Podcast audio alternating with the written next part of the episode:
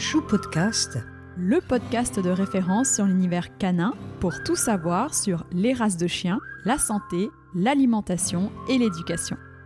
Chou Podcast par Maude Fédière, l'émission que mon chien ne rate jamais.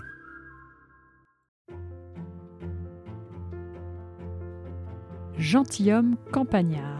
C'est ainsi que Colette, célèbre romancière de la littérature française, a décrit son bosseron et cette définition est toujours d'actualité. Il semble d'ailleurs difficile d'en trouver une meilleure.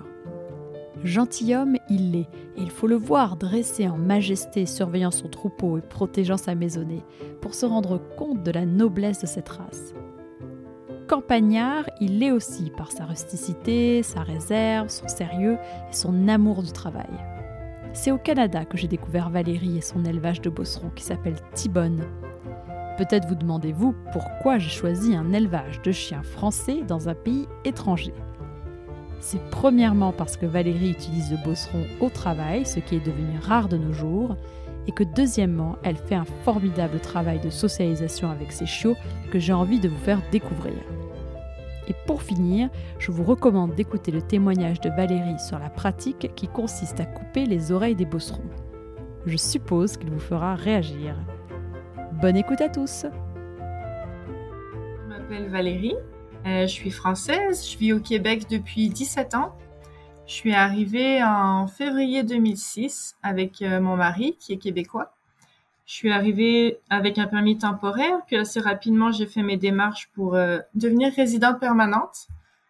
On a acheté une maison il y a 15 ans, une vieille maison centenaire qu'on a rénovée euh, près de la ville de Québec. On est sur la rive sud du fleuve Saint-Laurent, en campagne, entouré de champs. Euh, on a de la forêt pas loin avec des kilomètres et des kilomètres de sentiers pour se balader. Et je vis avec euh, 11 bosserons. Euh, je fais l'élevage de bosserons depuis une quinzaine d'années. Et là, actuellement, j'en ai 11 à la maison. Dans les chiens qui, qui sont nés ici, en fait, j'en ai qui sont... Euh, c'est maintenant la quatrième génération depuis la première chienne que j'ai eue, qui était une femelle qui est venue avec moi au Québec, que j'avais en France et qui est venue, euh, qui m'a suivie dans mon voyage. Alors du coup, c'est ta première bosseronne, c'est ça? Oui, Et alors comment elle est rentrée dans ta vie, cette première bosseronne Alors, ma première chienne, je l'ai achetée pour le travail. Moi, je travaillais à ce moment-là dans les Alpes, dans une ferme avec euh, des vaches laitières. Donc, euh, les vaches étaient dehors du printemps jusqu'à la fin de l'automne. Puis un chien, dans ces conditions-là, c'est vraiment indispensable pour nous aider parce qu'on fait beaucoup de déplacements. On déplaçait les vaches plusieurs fois par semaine. Il faut aller les chercher pour la traite, etc. Et donc, pourquoi le bosseron? Moi, c'est une race déjà qui m'attirait par son physique. Euh, J'aime plutôt les gros chiens. Pour travailler avec les vaches, je trouvais ça intéressant parce que c'est un chien qui peut s'imposer ne serait-ce que par sa présence. C'est pas un chien qui a besoin de mordre beaucoup, de d'aboyer, d'en faire des tonnes. C'est un chien qui s'impose assez naturellement face aux animaux, donc j'aimais ça. J'aimais sa façon de travailler assez calmement. Donc c'est pour ça que je me suis tournée vers cette race-là, plus que le border collie, qui est souvent la race qui est choisie pour le troupeau. Donc ok, très clair de pourquoi tu as choisi euh, cette race et pas une autre race dans le travail. Alors on parle du bosseron, on parle du bosseron, je pense que les auditeurs ont, aimeraient bien en savoir un peu plus déjà sur son physique. Alors est-ce que tu peux nous décrire euh, la race, sa taille, son poids, quel groupe de chiens elle appartient, quelle couleur, voilà, un petit peu tout ça. Oui, alors euh, déjà on pourrait dire que le bosseron, il y a plusieurs noms pour la race. Donc bosseron, berger de Beauce, bas rouge, tout ça, ça désigne la même race. On dit le plus souvent bosseron, mais bas rouge et berger de Beauce, c'est la même chose. Mhm. Euh, donc c'est un chien de berger qui est classé dans le groupe 1, le chien, les chiens de berger et bouvier. C'est un grand chien, c'est le plus grand des chiens de berger. C'est un chien qui a une allure assez rustique.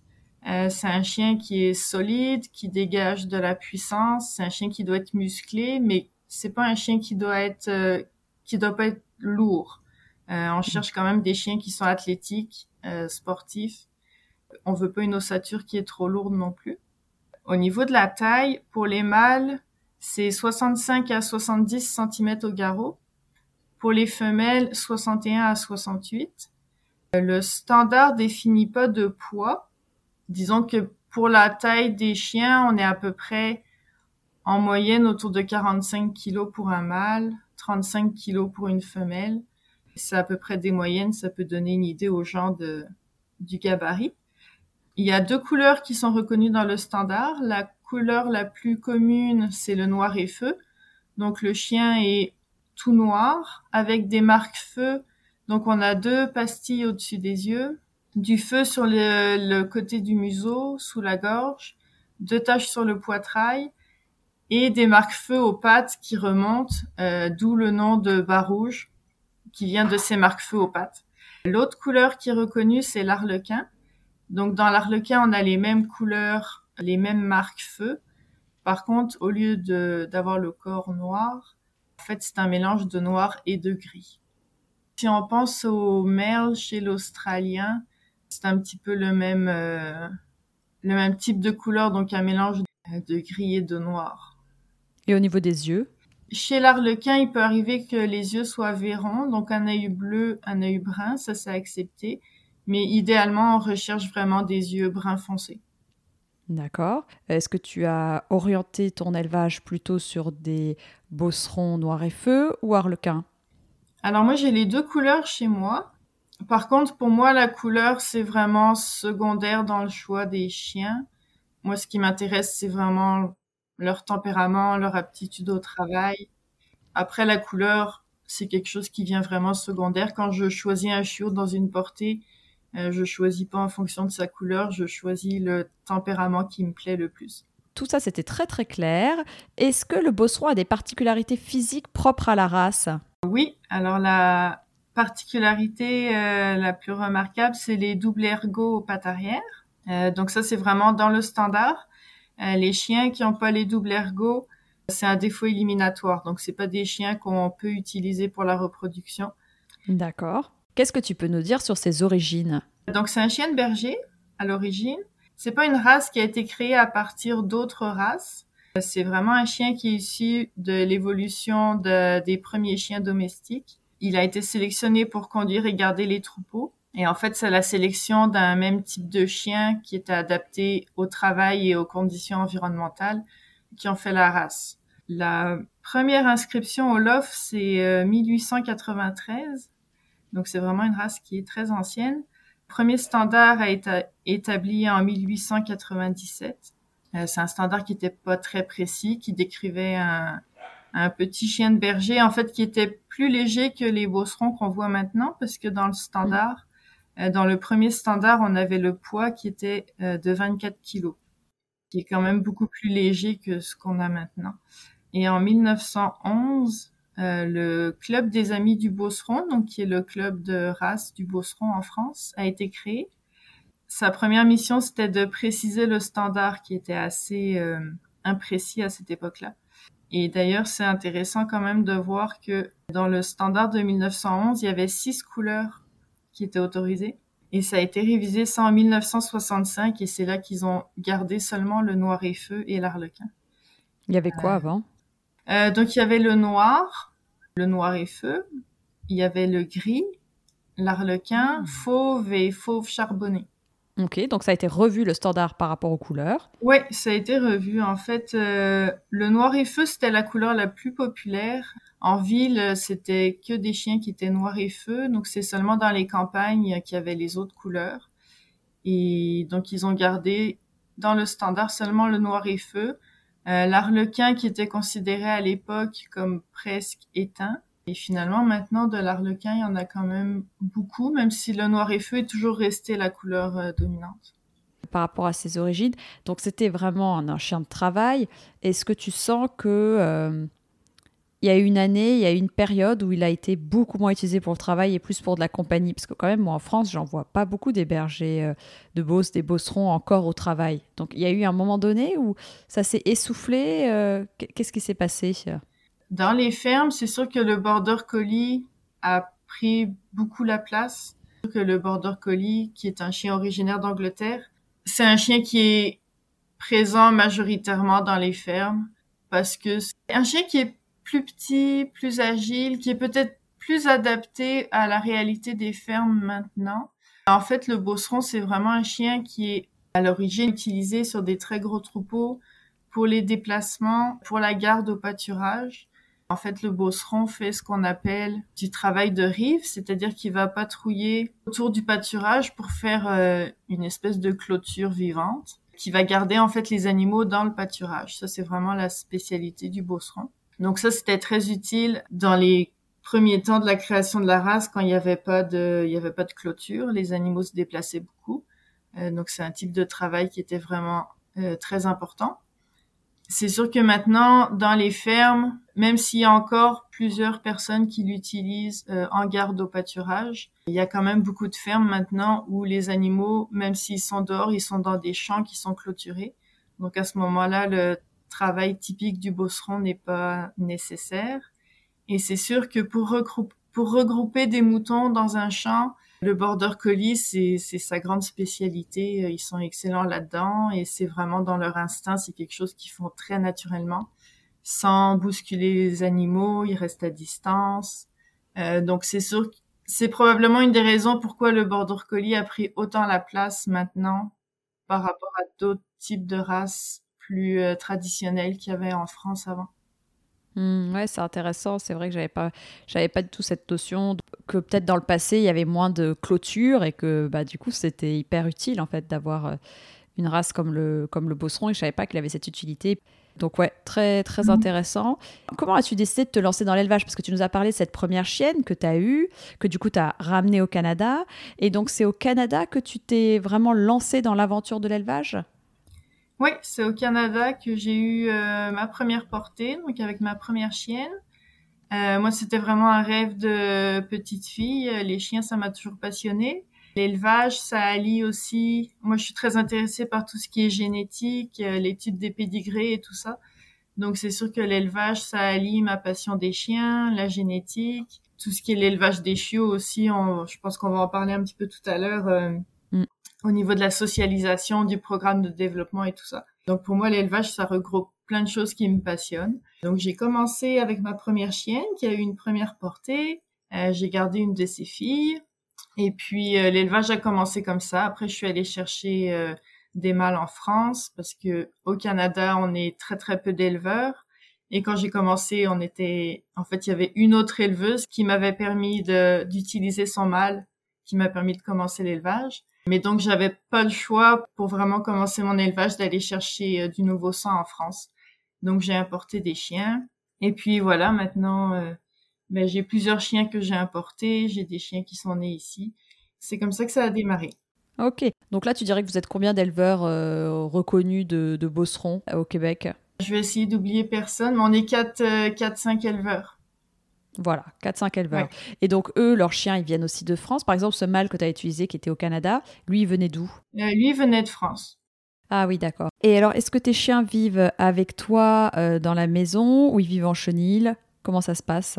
En fait, on en a toujours dans la maison avec nous. J'en ai toujours 3, 4, 5 dans la maison. Il y en a qui dorment la, la nuit dans la chambre avec nous. On a aussi un chenil c'est sûr que quand on a euh, une dizaine de chiens comme ça, il faut euh, il faut avoir un endroit pour eux. Ben, d'abord avoir dix bosserons dans la maison, c'est un petit peu compliqué à gérer.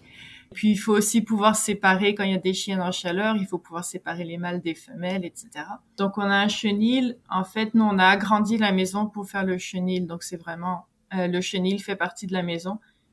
En fait, c'est ce que, ce que tu m'avais montré, c'est en intérieur. Et au Canada, il y a beaucoup de, aussi de, de souplex. En tout cas, oui, voilà, c'est un chenil intérieur, quoi. Et ils ont un accès direct à l'extérieur. C'est ça que tu voulais dire? Ouais, ils ont accès directement à l'extérieur euh, dans la cour qui est clôturée, donc ils peuvent aller euh, s'amuser là en toute sécurité dehors. D'accord. Donc euh, oui, parce que tu disais que là où tu es, tu es dans un corps de ferme. Enfin, tu as aussi une, une bergerie, c'est ça? Oui, je suis pas bergère professionnelle. J'ai pas beaucoup de moutons. En fait, j'ai acheté mes premiers moutons pour l'entraînement de mes chiens au troupeau. Et maintenant, j'en ai, euh, j'en ai une vingtaine. Euh, mais c'est vraiment plus pour l'entraînement de mes chiens que pour la production d'agneaux que j'ai ces moutons-là. D'accord. Et est-ce qu'après tu fais des compétitions? Parce que donc avant, on a bien compris que c'était ton travail quand tu étais en France. Au Canada, on comprend bien que c'est plutôt un loisir et plus pour garder le, chien au travail parce que c'est très important pour toi. Est-ce que tu, ouais, tu fais des compétitions? Comment ça se passe? Oui, je fais des compétitions. Le troupeau au Québec, au Canada, je devrais dire, avec les chiens, euh, c'est vraiment quelque chose qui est en essor. Moi, quand je suis arrivée au Québec, euh, donc en 2006, euh, même dans les années qui suivaient, il y avait pas grand-chose au niveau troupeau. Il y avait pas de compétition. Et maintenant, c'est vraiment quelque chose qui se développe. Là, il y a de plus en plus d'endroits qui offrent des cours. il y a de plus en plus de concours qui s'organisent et qui vont s'organiser dans le futur. Donc c'est vraiment une discipline en plein essor et c'est super parce que ça permet de pouvoir sortir plus avec ses chiens. Très bien. Et donc là, tu nous as parlé euh, de la conduite de troupeau que tu fais avec tes chiens, mais il me semble que tu as une autre, là plutôt activité sportive que tu fais avec eux. Est-ce que tu peux nous en dire plus? Oui, alors ça c'est vraiment un rêve de petite fille que j'ai réalisé. Moi, je fais du traîneau avec mes chiens. J'ai lu beaucoup quand j'étais petite les livres de Nicolas Vanier, je lisais les livres de Jack London, euh, moi ça me faisait rêver tout ça. Donc forcément, en arrivant au Québec, il fallait que j'essaye ça. Donc j'ai commencé avec ma première boss run, euh, je lui ai appris à tirer un traîneau. Et au fil des années, ben, il y a quelques chiens qui se sont rajoutés à l'attelage. Là maintenant, j'ai un attelage de 5 ou 6 chiens. Et puis on fait des sorties de 10-15 euh, kilomètres. Ça, c'est ce que je fais actuellement c'est à la fois euh, c'est relaxant, c'est amusant, puis c'est vraiment du temps de qualité que je passe avec les chiens. Euh, je m'arrête souvent au cours de la sortie, je fais une ou deux pauses, je les détache tous, ils se roulent dans la neige, ils vont sortir à droite à gauche. Après je les réattelle, on repart. Euh, donc c'est vraiment des super moments à passer avec les chiens. Entre faire du troupeau et du mushing, tu dirais que c'est quand même plutôt 70% le conduit de troupeau et 30% du mushing, c'est ça? Euh, ben c'est à peu près ça. En fait, ce qui est super avec ces deux activités-là, c'est que ça se complète parce que le le traîneau, ben c'est seulement l'hiver et l'hiver les moutons sont à l'intérieur, donc on peut pas faire de troupeau. Donc en fait, euh, c'est la météo qui dicte un peu, euh, qui dicte en fait même complètement l'activité qu'on peut faire. Donc quand il y a plus de neige, et eh ben on, on range le traîneau et on ressort les moutons et on fait du troupeau. Et puis, quand la première neige arrive, et eh ben, on rentre les moutons et on sort le traîneau. Génial. Ben oui, j'avais pas pensé ça comme ça, mais plutôt par saison. Tout à fait. Alors, j'avais également des questions parce que bon, tu es éleveuse, tu fais des activités sportives comme on a vu, du mushing, du troupeau. Et c'était très important pour toi de te former dans le comportement canin, ce que je trouve super important. Moi également, quand je vois des éleveurs qui connaissent pas forcément le chien et le comportement canin, je trouve que ça n'a finalement pas de sens puisque tu travailles le chien. Donc ça, pour moi, c'est hyper complémentaire. Mais bon, c'est pas tout le monde, pas tous les éleveurs qui s'intéressent aussi à ça. Donc euh, est-ce que tu peux nous expliquer bah, comment euh, tu en es venu à vouloir te former au comportement canin et à passer toutes ces formations, puis peut-être bah, nous expliquer les différentes formations que tu as faites? Oui, ben en fait, le comportement canin, comme tu dis, quand on est éleveur, qu'on vit avec des chiens, c'est le minimum de bien connaître le comportement canin, euh, non seulement pour nos chiens, mais aussi pour le pour nos chiots, puis pour les chiens de nos clients. Moi, au fil des années, je me suis intéressée au comportement canin, bon, d'un point de vue personnel. Après ça, quelquefois, j'avais des clients qui me contactaient, qui avaient des soucis avec leurs chiens. Euh, donc à chaque fois, ça m'amenait à essayer de creuser le sujet, de comprendre ce qui se passait, d'essayer de donner les meilleurs conseils. Euh, donc c'est comme ça que j'ai suivi plusieurs formations, plusieurs séminaires, des choses un petit peu plus poussées. Et puis euh, l'année dernière, j'ai décidé vraiment de faire une formation très complète en comportement pour moi, pour mes connaissances personnelles, donc autant dans l'élevage, pour les clients, c'est sûr que éventuellement, c'est aussi quelque chose que j'aimerais développer à côté de l'élevage, euh, de pouvoir aller donner des consultations en comportement euh, pour les gens qui ont des soucis avec leurs chiens. Mais c'est vrai que ne serait-ce que pour l'élevage, c'est une formation qui m'a apporté énormément, qui m'a permis d'améliorer mes pratiques avec les chiots, qui me permet de m'améliorer dans l'entraînement avec mes chiens. Euh, j'ai appris beaucoup sur les théories d'apprentissage et tout ça, c'est passionnant. Ça fait seulement quelques mois, mais je, je vois déjà la différence dans ma façon de travailler avec les chiens, de gérer ça au quotidien et c'est tout positif. D'accord. Et est-ce que du coup, euh, tu as des noms des éducateurs euh, comportementalistes euh, au Canada que, voilà, que tu apprécies et dont tu as suivi les formations et que tu, tu recommandes, peut-être pour des personnes du Canada qui nous écoutent aussi et qui souhaitent faire des formations? La formation que j'ai suivie, c'est la formation ASCA, euh, qui est donnée par une éthologue qui s'appelle Marine Cassoret. Euh, donc, c'est une formation qui est vraiment très complète. En fait, les, la formation est en deux parties. Et la première partie, c'est éthologie appliquée. Donc, en fait, c'est pas seulement le chien, mais c'est vraiment le, le comportement animal. Euh, D'ailleurs, c'est une formation que j'ai trouvée euh, passionnante parce que l'éthologie appliquée, ça ramène beaucoup aux animaux de ferme parce que c'est utilisé pour améliorer les pratiques. Donc, dans les fermes, soit que ce soit les vaches, les cochons, les moutons, en fait, le but, c'est de comprendre le comportement animal et d'essayer d'intégrer ça dans les pratiques d'élevage pour euh, améliorer le bien-être, diminuer le stress. Euh, c'est utilisé au niveau du transport, c'est même utilisé dans les abattoirs pour essayer de réduire le stress au maximum. Et ensuite, la deuxième partie, c'est vraiment le comportement canin, où là, on étudie euh, en fait tous les troubles de comportement, les comportements indésirables, comment faire pour euh, pour gérer ça. donc ça, c'est vraiment passionnant. Ça, c'est une formation qui se donne en ligne et c'est une formation qui est en français. Par contre, c'est sûr qu'il faut au minimum très bien lire l'anglais parce que le texte de référence, c'est un manuel qui est en anglais. Euh. Et puis, c'est sûr qu'on lit aussi beaucoup d'études scientifiques qui sont souvent en anglais. Donc, c'est sûr qu'avoir une connaissance, une bonne connaissance de l'anglais, euh, c'est vraiment, euh, je dirais presque indispensable pour cette formation-là. Mmh, mmh, Revenons au bosseron. J'aimerais que tu puisses nous en dire plus sur son euh, caractère, son tempérament. Oui, alors, le bosseron, c'est un chien qui est très actif. C'est sûr que c'est un chien de berger, donc euh, c'est un chien qui aime travailler. Euh, c'est un chien qui aime apprendre. C'est un chien qui est très proche de son maître. C'est un chien qui est joueur, qui est très affectueux. C'est un chien qui est très pot de colle et qui aime, qui aime être avec sa famille, euh, en général, si on est dans une pièce, le chien est avec nous. Si on va dans une autre pièce, le chien nous suit dans l'autre pièce. Euh, voilà, c'est des chiens qui ont besoin de faire partie de la famille. Euh, c'est pas un chien qui aime être euh, laissé dehors et juste aller faire une balade de temps en temps. Il faut vraiment qu'il fasse partie du quotidien, qu'il fasse partie de la famille. C'est un chien qui apprend très vite, ce qui peut être parfois un défi dans le sens où si vous lui demandez 50 euh, fois assis, euh, il va sûrement se lasser et vouloir passer à d'autres choses.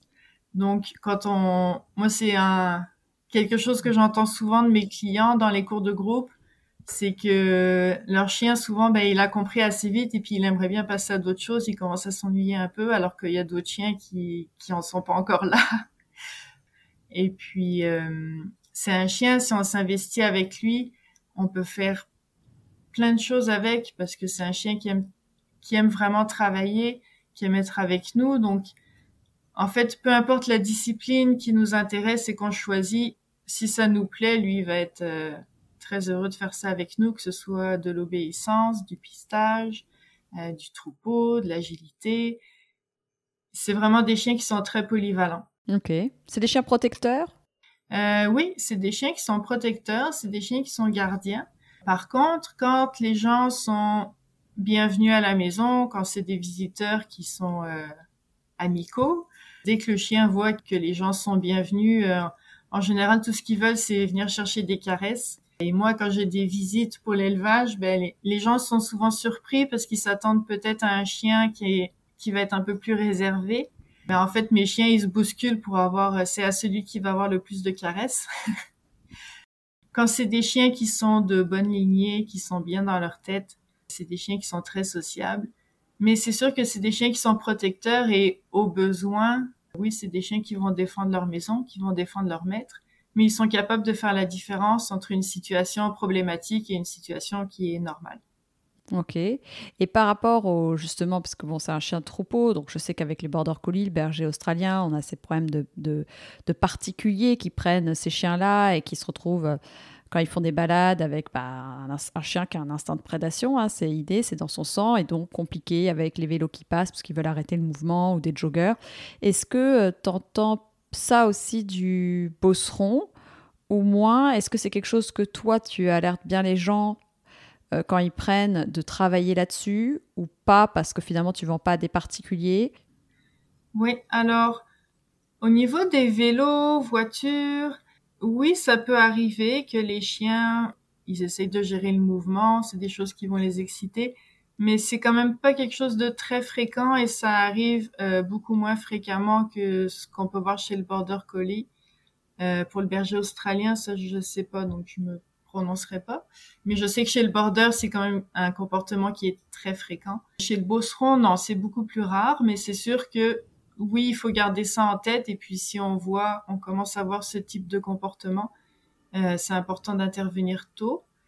Moi, ce que je dis aux gens qui ont des enfants, là, il faut faire attention. Si on voit le chiot qui qui essaye qui a des comportements un petit peu de chien de troupeau avec les enfants quand les enfants courent, crient, ça c'est vraiment des choses qu'il faut euh, qu'il faut contrôler, qu'il faut pas laisser faire parce que c'est pas mignon et parce qu'un chien qui pèse 45 kilos, euh, qui part à la course après les enfants pour euh, essayer de les arrêter de courir, euh, ben, ça peut faire des accidents.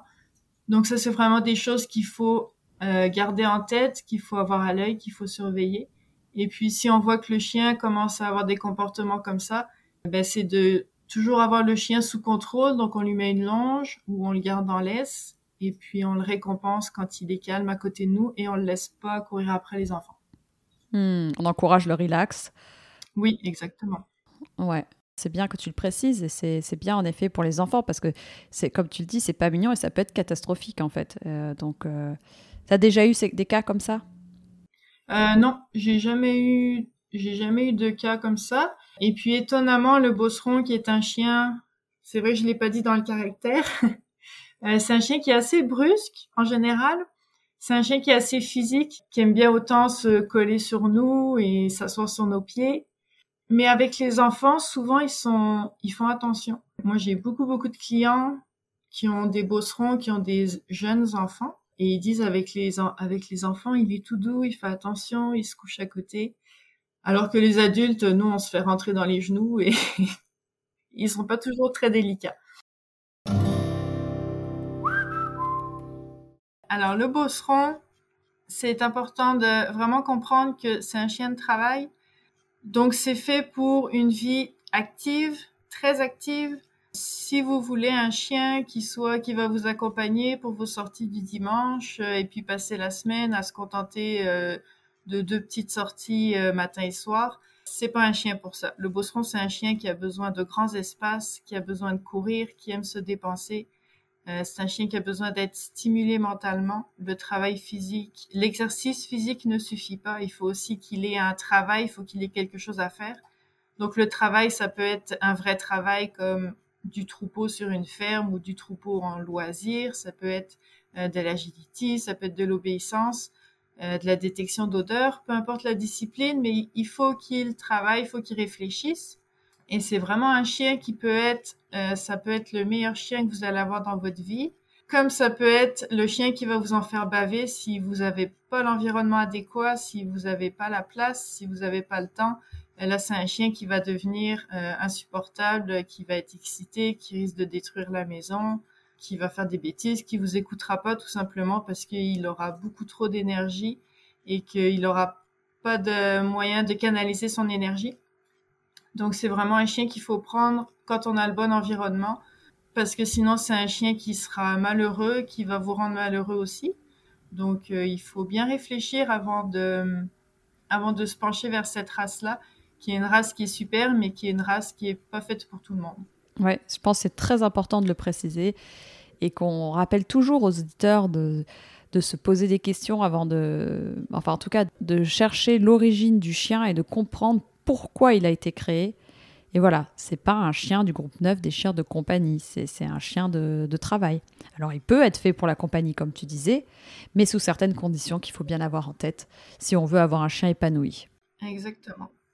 D'accord, donc ça je pense que c'est très bien de le préciser. Euh, au niveau de sa santé, est-ce qu'il est prédisposé à des problèmes de santé en particulier? C'est quand même un chien qui est rustique, euh, donc c'est pas un chien qui est fragile au niveau de la santé. Euh, c'est sûr que, comme tous les grands chiens, il faut toujours surveiller la dysplasie de la hanche. La dysplasie de la hanche, ça peut toucher autant les chiens de race que les chiens croisés. Euh, donc c'est toujours important quand on prend un chien de grande taille, il faut que les parents soient radiographiés, soient indemnes de dysplasie. Euh, chez le bosseron, on surveille aussi la dysplasie des coudes, mais qui est pas vraiment un problème dans la race.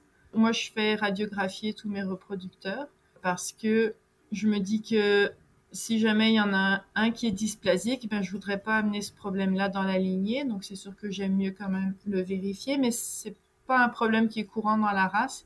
Puis moi, j'ai jamais eu de chien jusqu'à maintenant que j'ai dû enlever de mon programme d'élevage parce que euh, il avait de la dysplasie du coude. On surveille le cœur aussi. C'est pas toujours testé chez le bosseron en Europe, au Canada et aux États-Unis. Ça fait partie des tests qui sont requis.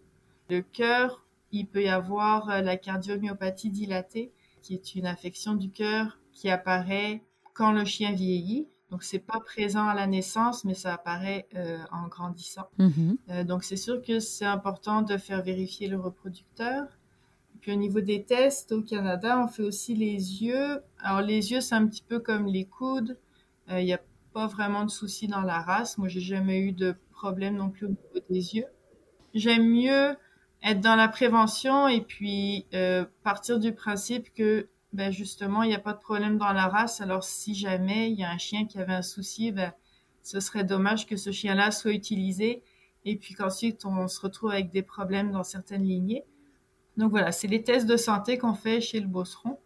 Moi, mes chiens sont jamais malades. Si je suis chez le vétérinaire, euh, c'est pour les examens de préventifs, euh, c'est pour les vaccins, euh, c'est pour ce qui est lié à la reproduction, etc. Éventuellement des blessures, parce que comme ils courent beaucoup et qu'ils sont pas toujours très délicats, ça leur arrive de se faire mal.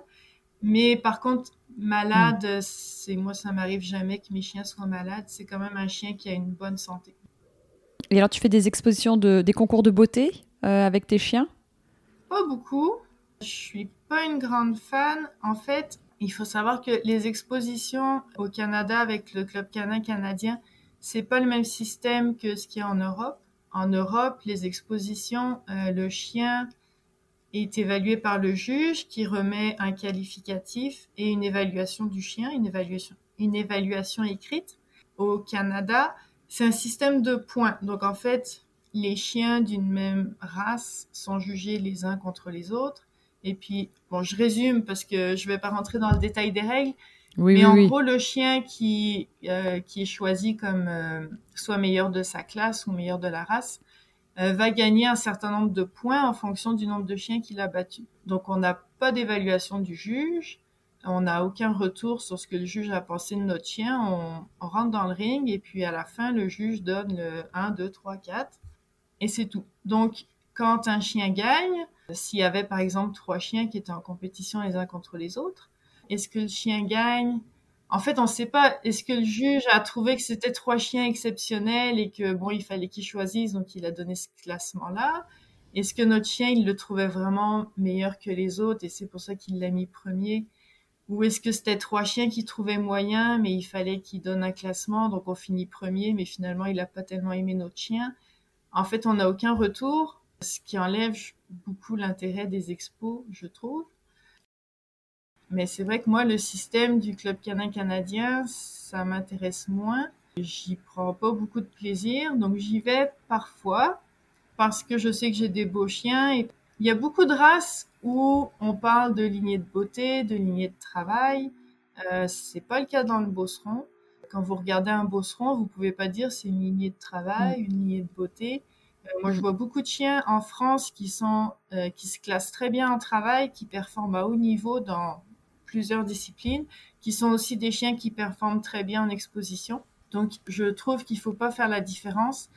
Et c'est pour ça que je me force un peu à sortir mes chiens parce que je voudrais pas qu'on dise que si on fait du travail, nos chiens sont pas bons pour sortir en concours de beauté parce que c'est pas vrai. Non, non, mais c'est bien de le dire. Mais tu vas parce que tu es éleveuse et qu'il faut qu'en effet tu gardes le, standard, qu'il faut que tu sois sûr, enfin voilà, que c'est toujours bien de se confronter à d'autres chiens, de rencontrer aussi d'autres individus, j'imagine. Mm. Et alors oui, il y a quelque chose dont on n'a pas parlé, c'est les oreilles et la queue euh, du bosseron. On n'a peut-être pas parlé ça quand on parlait de la description physique, parce que la coupe des oreilles et la coupe de la queue, ça a été euh, euh, interdit il n'y a pas longtemps au Canada. Donc euh, ça, maintenant, qu'est-ce que tu peux nous dire par rapport à ça, à la queue et, aux oreilles? Elles doivent être comment pour le bosseron? Alors, la queue chez le bosseron a jamais été coupée. Les oreilles, par contre, oui. Donc les oreilles en Europe, c'est en 2004, si ma mémoire est bonne, que ça a été interdit. C'est pas au niveau du Canada que la loi interdit la coupe des oreilles ou de la queue, c'est chaque province qui a sa propre législation. Donc il y a beaucoup de provinces qui avaient déjà interdit la coupe des oreilles et de la queue. Et au Québec, eh bien, ça fait seulement depuis 2022, c'est euh, au mois d'août 2022 que la loi a été adoptée. Et ça sera en vigueur seulement à partir de février 2024. D'accord. Donc là, ce qui a été interdit, c'est la coupe des oreilles, coupe de la queue, euh, dévocalisation, parce que c'est quelque chose qui se faisait ici, et le dégriffage chez les chats. Mon Dieu, quand tu m'as raconté ça, oui, bah, ils en ont profité dans la loi pour tout faire passer. Et ça, tu m'as dit, c'est à partir de 2024 que ce sera en vigueur. Oui, que ça va entrer en vigueur. Mais donc toi, de ton côté, qu'est-ce qu'il en est pour la coupe des oreilles? Alors moi, ça fait plusieurs années que je ne le fais plus. En fait, j'ai arrêté de le faire, même quand c'était encore possible de le faire, parce que ce que j'ai pas dit, c'est en fait en 2017, euh, l'ordre des médecins vétérinaires avait interdit à ses membres de pratiquer la taille des oreilles. Sauf que c'était pas une loi, c'était vraiment une décision de l'ordre des médecins vétérinaires. À partir de 2017, on pouvait plus faire tailler les oreilles au Québec. Sauf qu'il y a des vétérinaires qui ont fait pression, qui ont dit que c'était pas, que l'ordre des médecins vétérinaires avait pas le pouvoir législatif de leur interdire. Donc ça a été finalement euh, réautorisé. Et finalement, là, c'est une loi qui est passée. Donc là, effectivement, à partir de 2024, ça va vraiment être illégal de faire la taille des oreilles. Cela dit, moi, ça fait depuis avant 2017 que j'ai arrêté de faire tailler les oreilles. J'interdis à mes clients aussi de le faire. Donc même si j'ai des gens qui veulent aller dans une province où c'est légal, je je ne veux pas que ce soit fait. C'est dans mon contrat, c'est interdit. Pourquoi? Parce que D'abord, il faut savoir que la taille des oreilles, c'est purement esthétique. Ça n'a pas d'impact au niveau de la santé, les oreilles qui sont tombantes. On entend parfois l'argument comme quoi si les oreilles sont naturelles et donc sont tombantes, parce que chez le bosseron, les oreilles sont tombantes si elles sont naturelles. Euh, il y en a qui vont dire que le chien est plus à risque de faire des otites. C'est pas le cas. Moi, j'ai jamais d'otite euh, chez mes chiens. D'ailleurs, en Europe, ça fait très longtemps que la taille des oreilles est interdite et à ma connaissance, euh, il n'y a pas vraiment de soucis particuliers de ce côté-là. Donc, je ne permets pas à mes clients de faire tailler les oreilles des chiots. Moi, je passe beaucoup de temps pour travailler avec mes chiots à bâtir leur confiance, à ce qu'ils aient un beau départ dans la vie, qu'ils vivent des expériences positives.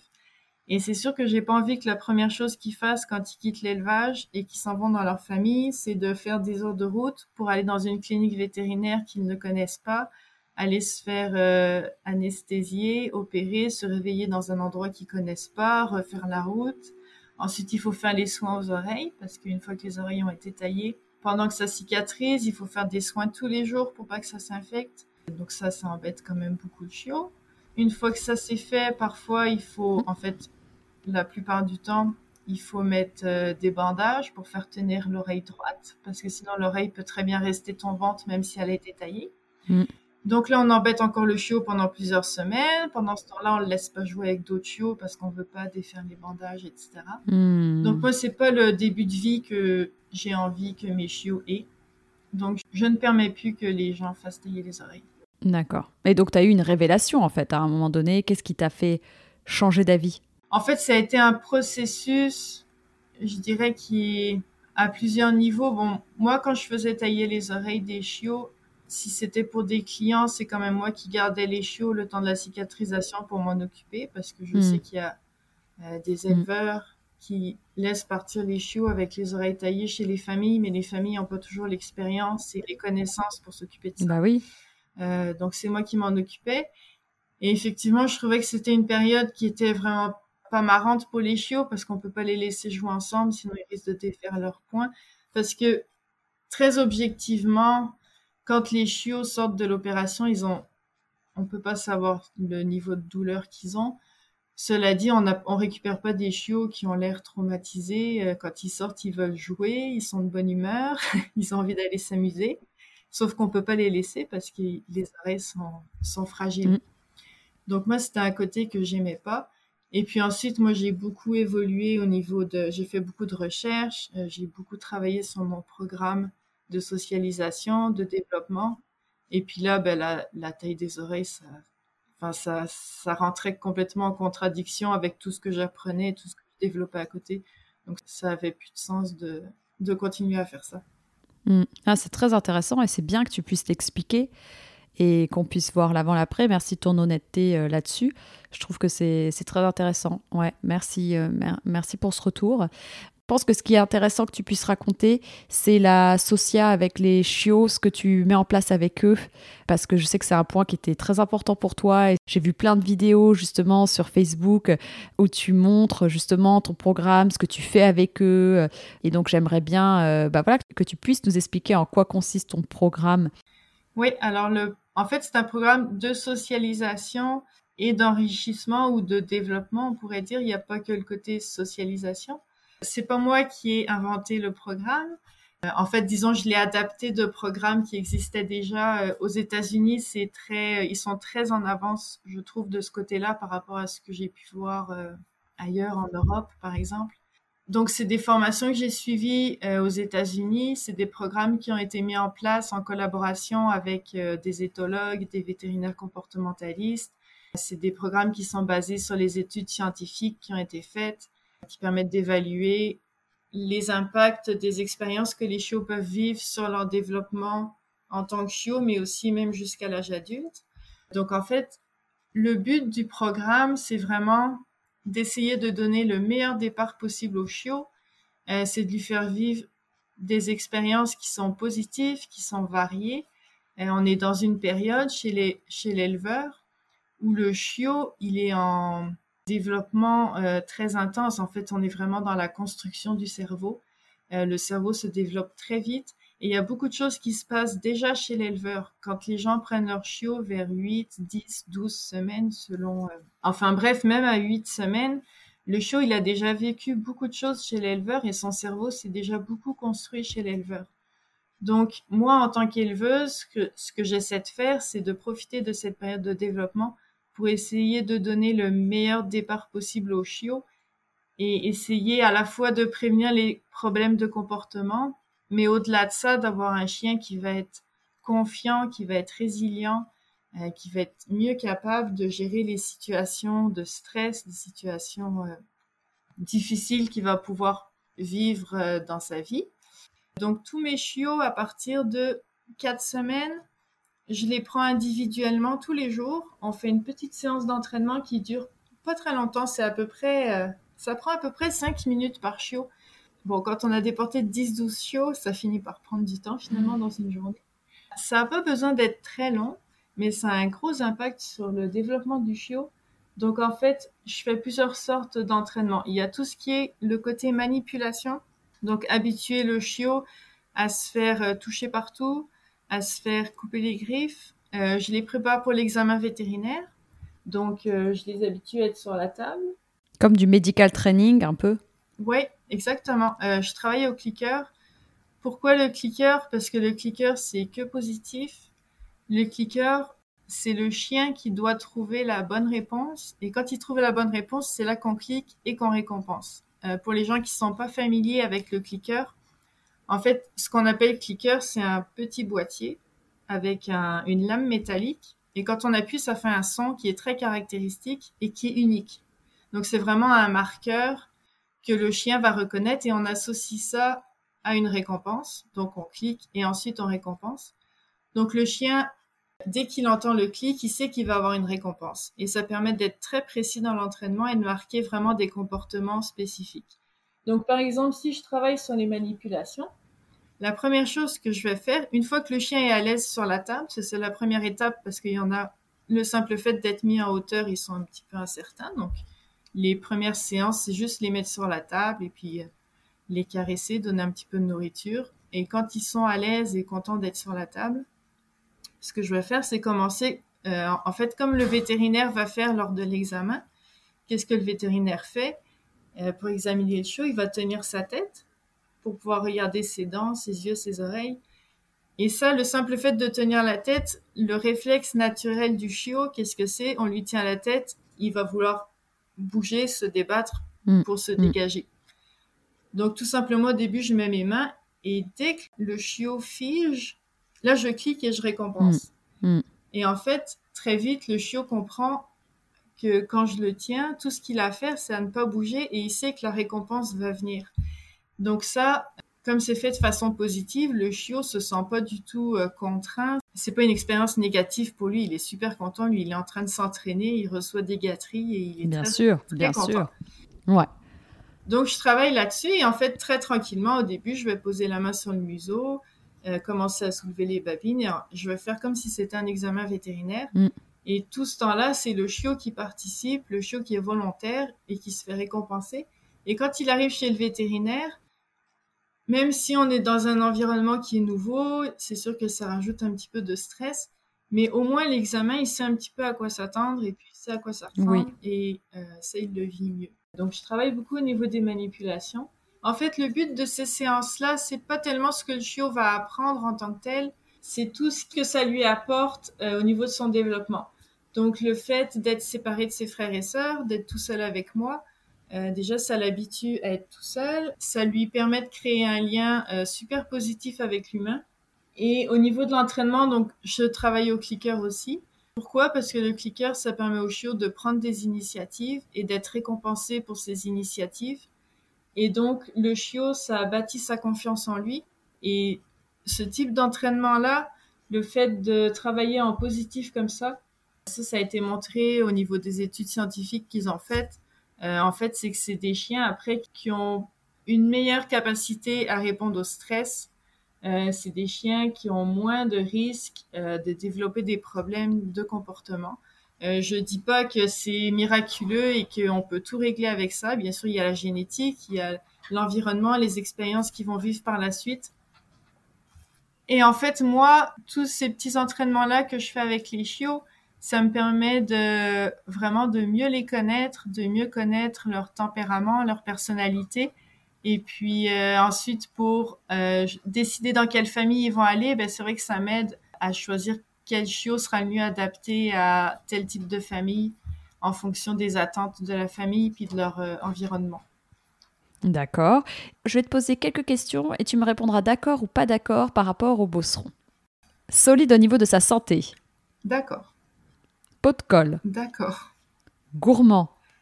Alors ça, ça dépend beaucoup des individus. C'est un peu embêtant parce qu'il y en a qui sont très gourmands et d'autres pas vraiment, donc euh, Ok, ça dépend. ouais, ça dépend.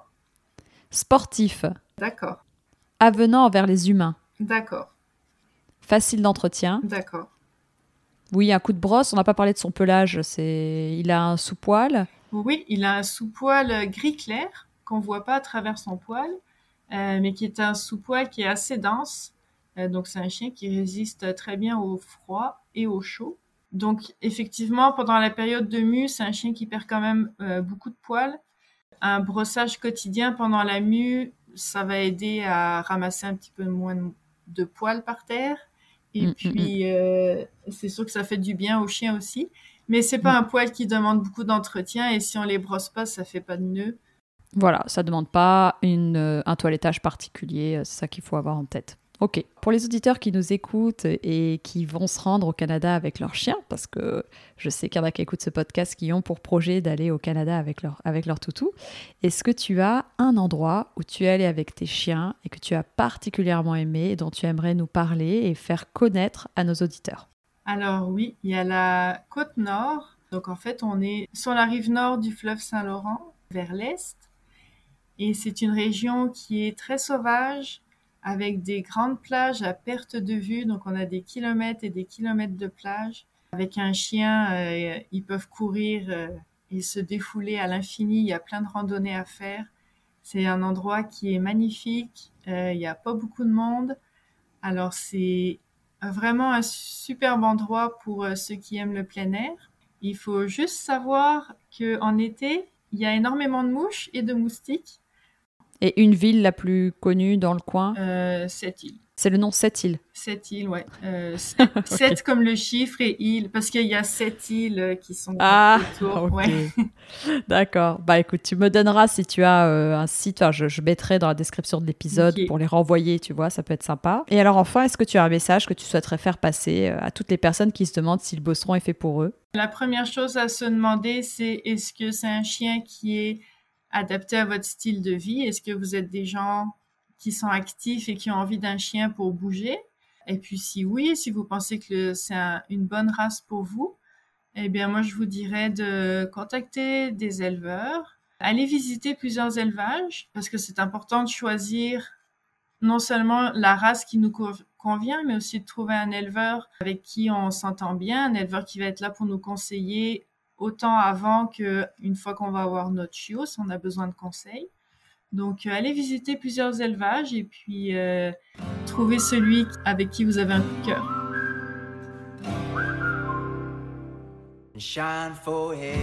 Si cet épisode vous a plu, n'hésitez pas à me le dire sur les réseaux sociaux et à le partager autour de vous. Vous pouvez aussi laisser 5 étoiles et un commentaire sur Apple Podcast ou iTunes.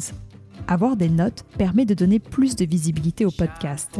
N'hésitez pas non plus à me taguer dans une de vos stories sur Instagram, ça fait toujours plaisir et c'est une bonne façon de diffuser le message. Très bonne semaine, prenez soin de vous et de vos toutous